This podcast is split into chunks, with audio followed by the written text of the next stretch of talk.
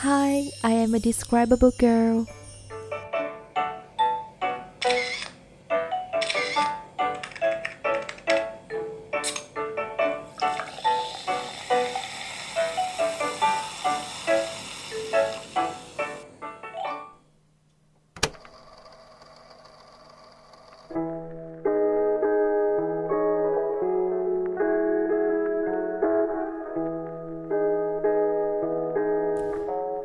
Hello các bạn, mình là Thảo đây. Cảm ơn các bạn đã bấm nghe Indescribable Girl Podcast. Đã hơn 1 tháng rồi thì mình mới quay trở lại làm podcast. Lý do là bởi vì mình vừa trải qua một khoảng thời gian khá là khủng hoảng và bế tắc. Lúc ấy thì dù rất là muốn được nghiêm túc ngồi làm nội dung, thế nhưng mà tâm trí của mình thì lại không thể chú tâm nổi. Và mình quyết định là mình sẽ phải ngay lập tức giải quyết cái mớ bong bong trong đầu của mình trước đã. Ý tưởng của tập podcast này thì cũng xuất phát từ chính bế tắc vừa qua của mình mà thôi. Dạo gần đây thì không biết là các bạn thế nào, cuộc sống của các bạn vẫn ổn chứ? Tháng 12 thì đã đến được 2 tuần rồi, và chả mấy chốc nữa mà đến năm mới thôi. Chúng ta sẽ sắp sửa được ngồi lại, nhìn ngắm một chặng đường dài hơn 1 năm vừa qua của bản thân mình, được tự hào, được thất vọng và muôn vàn thứ tâm trạng khác nhau. Trong đó thì có một thứ tâm trạng mà chúng ta đều dễ có thể gặp phải, đó là trằn trọc khi bị thua kém một ai đó. Ý là chúng ta sẽ so sánh bản thân mình để xem là bản thân mình với người khác như thế nào trong 1 năm vừa qua. Mình không hề nói là tất cả chúng ta đều có tâm trạng như vậy. Cũng có những người họ vui vẻ, họ hài lòng với chặng đường của họ. Nhưng mà đối với mình ý, thì chưa bao giờ. Thực ra thì mình thú nhận rằng là bản thân của mình là một đứa hay so sánh. Nói thẳng ra thì cái việc so sánh đó giống như là một phần không thể thiếu. Nó tương đương với nhu cầu giải trí hay là ăn uống của mình ấy. Sự so sánh này tập trung vào 2 đối tượng chính, đó là mình và những người xung quanh. Mà lúc nào bản thân mình cũng là cái cột mốc để mà so sánh sự hơn thua với một ai đó. Rồi chính vì hay so sánh, thế cho nên là mình cũng là một đứa hay ghen tị khi mà thấy ai đó hơn mình.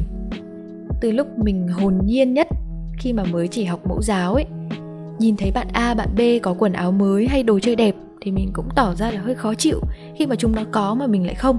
Thế rồi bằng mọi giá thì mình cũng sẽ về vòi bố mẹ hay là cô chú mua cho mình để thỏa mãn cái sự ghen tị ban đầu đó. Khi mà mình lớn lên một chút ấy, thì cái sự ghen tị của mình nó cũng dần chuyển hóa thành những cái dạng khác nhau.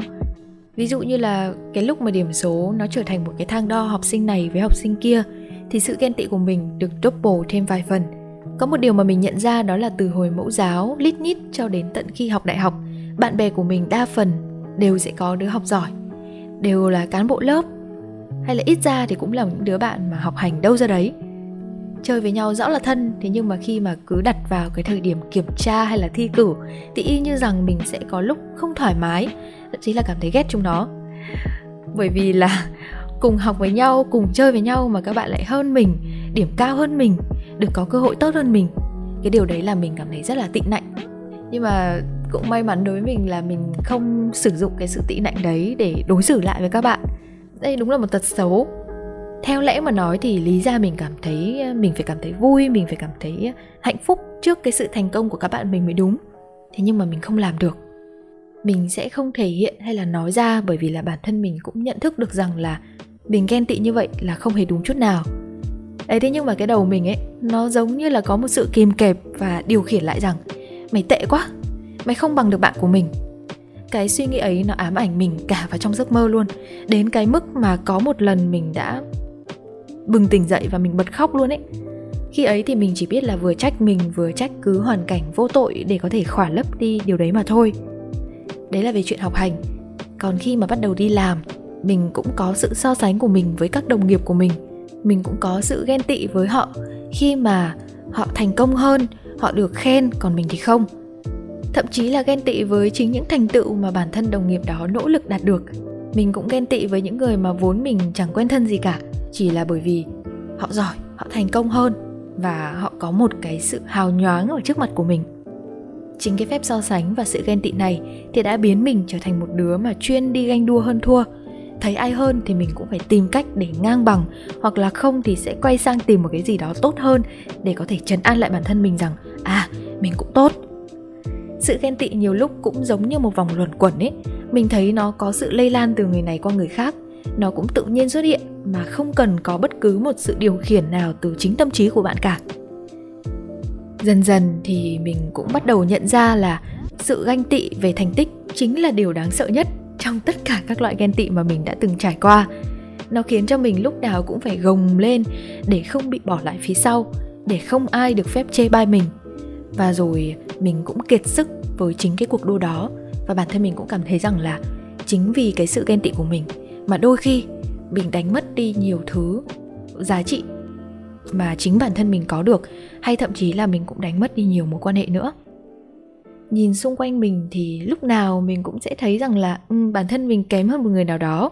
Và cho dù mình có cố gắng đến đâu đi chăng nữa thì cuối cùng mình cũng phải chấp nhận một sự thật rằng mình sẽ luôn phải thua kém một người khác. Khoan hãy cảm thấy câu nói của mình tiêu cực nhé. Bởi lẽ rằng là chúng ta sinh ra thì không ai hoàn hảo 100% cả, đúng không? Mỗi người sẽ có những khả năng và những thế mạnh riêng biệt. Giống như khi đi học thì có bạn giỏi môn văn, có bạn thì lại giỏi môn toán. Nếu mà so sánh hai người này với nhau thì chúng ta sẽ không thể khẳng định được rằng là ai mới là người giỏi hơn được. Rõ ràng đúng không nào? Đôi khi thì mình thấy rằng là trường học cũng là một cái môi trường mà mang đến cho chúng ta những sự mất công bằng, khi mà mọi tiêu chuẩn đều quy lại bằng điểm số. Và cứ ai điểm cao thì coi như là người đấy thắng. Cho đến khi mà mình lên đại học, khi mà chúng ta được lựa chọn làm những gì mà bản thân mình thích, lúc này mình mới nhận ra, ơ kìa, rõ ràng là mình cũng có những điều mà người khác phải ghen tị đối với mình đấy chứ. Mình nhận được những messenger kiểu như là tớ thấy ngưỡng mộ cậu cái này cái kia, em thấy chị có thể làm được cái này này, tớ ước rằng là tớ có được điều này từ cậu, vân vân vân vân. Mình đã từng nhận được những tin nhắn như vậy. Và nếu như trước đây thì mình còn nghi ngờ về khả năng của bản thân mình rằng là liệu mình có thể hơn được ai không, thì bây giờ mình cũng đã có được câu trả lời này rồi. Chúng ta luôn hơn một ai đó, nhưng cũng sẽ luôn luôn kém hơn một ai đó. Đây là một lẽ thường tình trong cuộc sống này, và cuộc sống sẽ luôn san sẻ cho chúng ta mọi thứ, vừa hữu hình và vừa vô hình. Mình biết là sự ghen tị là một đức tính mà không được tốt cho lắm, nhưng mình không hề tạo đề kháng với sự ghen tị, vì nó sẽ không bao giờ biến mất khỏi bạn đâu. So sánh và ghen tị đôi lúc cũng làm cho chúng mình biết cố gắng hơn, biết nỗ lực hơn để vươn lên trong cuộc sống mà, đúng không? Nhưng mà điều quan trọng là chúng ta phải biết ghen tị đúng lúc. Mình đã học được cách hỏi ngược lại bản thân của mình rằng liệu rằng sự ghen tị đó của mình có phải là thứ mà mình đang mong muốn hay không, để cân bằng và hạn chế bớt đi cái sự bộc phát của nó. Theo như bản thân mình tìm hiểu thì chúng ta sẽ có hai dạng ghen tị chính. Đầu tiên là dạng ghen tị theo trục ngang, có nghĩa là bạn sẽ ghen tị với một thành công của một người nào đó trong cái lĩnh vực mà các bạn cũng đang theo đuổi. Ví dụ như là các bạn đang học ngành sư phạm chẳng hạn, thì các bạn thấy có một bạn cũng học ngành sư phạm giỏi hơn, thì chúng ta cũng sẽ có sự ghen tị với người đó. Và sự ghen tị thứ hai, đó là sự ghen tị theo trục dọc. Đó chính là việc mà chúng ta ghen tị với một người nào đấy làm trong một lĩnh vực mà khác cái lĩnh vực mà chúng ta theo đuổi. Ví dụ như bản thân mình là một người rất là hay ghen tị với những bạn mà có năng khiếu nghệ thuật. Mình không theo đuổi nghệ thuật, mình không phải là một người học về nghệ thuật, thế nhưng mà mình cũng hay ghen tị với những bạn mà họ thực sự có tài năng về nghệ thuật ấy. Ví dụ họ hát hay, họ nhảy đẹp, mình cũng cảm thấy rất là ghen tị. Bởi vì rõ ràng là những cái điều này mình cũng khá là thích, nhưng mà tại sao mình không được như người ta. Nhưng mà sau khi mà mình trấn an bản thân mình rằng là họ là một người theo đuổi nghệ thuật chuyên nghiệp, còn mình chỉ đơn giản là một người thích nghệ thuật thôi, thì mình không thể lấy bản thân của mình ra để so sánh xem là tại sao mình lại kém họ như vậy. Bởi vì là chắc chắn mình không thể có những cái thiên bẩm, những cái tài năng bẩm sinh giống như người ta được. Đấy, chính vì cái lúc mà mình hỏi mình cái câu hỏi đấy xong thì mình mới hạn chế được đi cái sự ganh tị ở trong bản thân mình. Và cái sự ghen tị đấy cũng sẽ chia ra làm hai dạng. Đó là ghen tị một cách tích cực và ghen tị một cách tiêu cực. Cái này thì không có một cái Google search hay là một cái sự nghiên cứu nào của mình nhá, mình tự suy ra thôi. Thực ra thì mình thấy ghen tị thì nó không phải là xấu.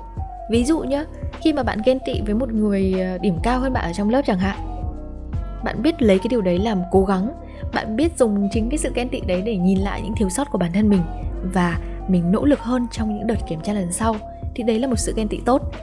Nhưng nếu cái sự ghen tị của bạn nó làm cho bạn bị ảnh hưởng về tâm lý, lúc nào bạn cũng dằn vặt mình về cái sự yếu kém của bản thân mình so với người khác, rồi bạn tiêu cực, bạn suy nghĩ lệch lạc. Ví dụ như là bạn nói rằng là đấy, bây giờ tôi kém hơn người ta thì tôi chắc chắn cố gắng bao nhiêu tôi cũng không thể bằng những người đấy được, rõ ràng là họ may mắn hơn tôi, kiểu suy nghĩ như vậy thì chắc chắn bạn sẽ không thể nào mà tốt lên được. Bản thân mình cũng có những cái lúc rơi vào những cái trường hợp ghen tị rất là tiêu cực như vậy.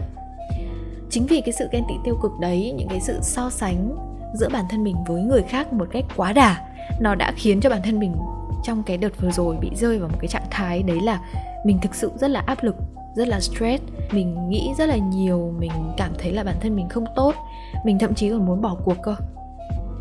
Câu chuyện của mình thì lại rơi vào cái trường hợp đó là ghen tị về mặt học tập. Đấy, vẫn là một cái câu chuyện muôn thuở mà mình nghĩ là bạn nào cũng sẽ gặp phải thôi. Mình còn chưa thoát kiếp đi học mà, thế cho nên là cái sự ganh tị này nó vẫn còn theo mình dài dài. Mình đã được lọt vào top 15 những bạn mà làm khóa luận của lớp rồi. Thế nhưng đến đúng cái ngày mà cô giáo chủ nhiệm chốt danh sách thì mình đã ung dung đi vào xem lại danh sách, thì mình mới phát hiện ra là mình đã bị đẩy xuống thứ 17. Ý là mình sẽ không được làm khóa luận nữa mà mình sẽ phải học thêm 2 môn để có thể bù vào cái phần làm khóa luận. Lý do là bởi vì là có 2 bạn nữa điểm cao hơn mình, các bạn ấy đăng ký làm khóa luận, và thế là mình đã bị hất văng ra khỏi cái top 15 đấy. Ngay sau khi mà mình biết được cái thông tin này thì thực sự là mình rất là suy sụp. Có thể là nó cũng không có gì to tát lắm đâu, mình thực sự vẫn có thể học 2 môn và điểm mình vẫn có thể cao, mình vẫn có thể ra trường với tấm bằng tốt. Nhưng không hiểu sao lúc ấy mình lại rất là khó chịu, mình cảm thấy rằng là mình rất là tệ.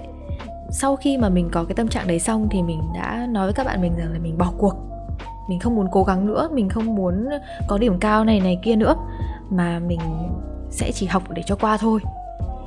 Thì chính những cái sự tiêu cực và áp lực đó của mình cộng thêm với một số chuyện khá là stress trong lúc mà học tập, trong lúc đi làm nữa, nó cộng dồn vào với nhau, nó đã khiến cho cái nỗ lực, những cái cố gắng của mình trong thời gian vừa qua nó đổ sông đổ bể hết.